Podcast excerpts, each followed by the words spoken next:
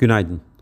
Moody's yayınladığı raporda Amerika'da reel gayri safi yurt içi hasılanın 2022'de %2.1 ve 2023'te %1.3 büyümesini beklediğini belirtti.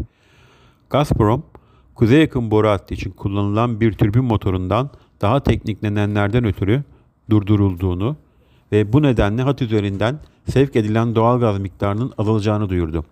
Temmuz ayı reel sektör güven endeksi bir önceki aya göre 2.1 puan azalarak 102.5 seviyesinden gerçekleşirken son 24 ayın en düşük seviyesine gerilemiş oldu.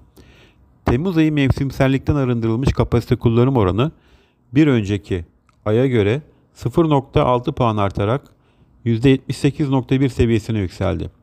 Bugün yurt içinde önemli bir veri akışı bulunmuyor. Yurt dışında Amerika'da yeni konu satışları verisi piyasa tarafından takip edilecek.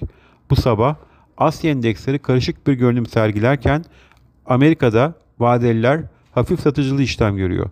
Borsa İstanbul'da hafif alıcılı bir başlangıç öngörüyoruz. İyi günler, bereketli kazançlar.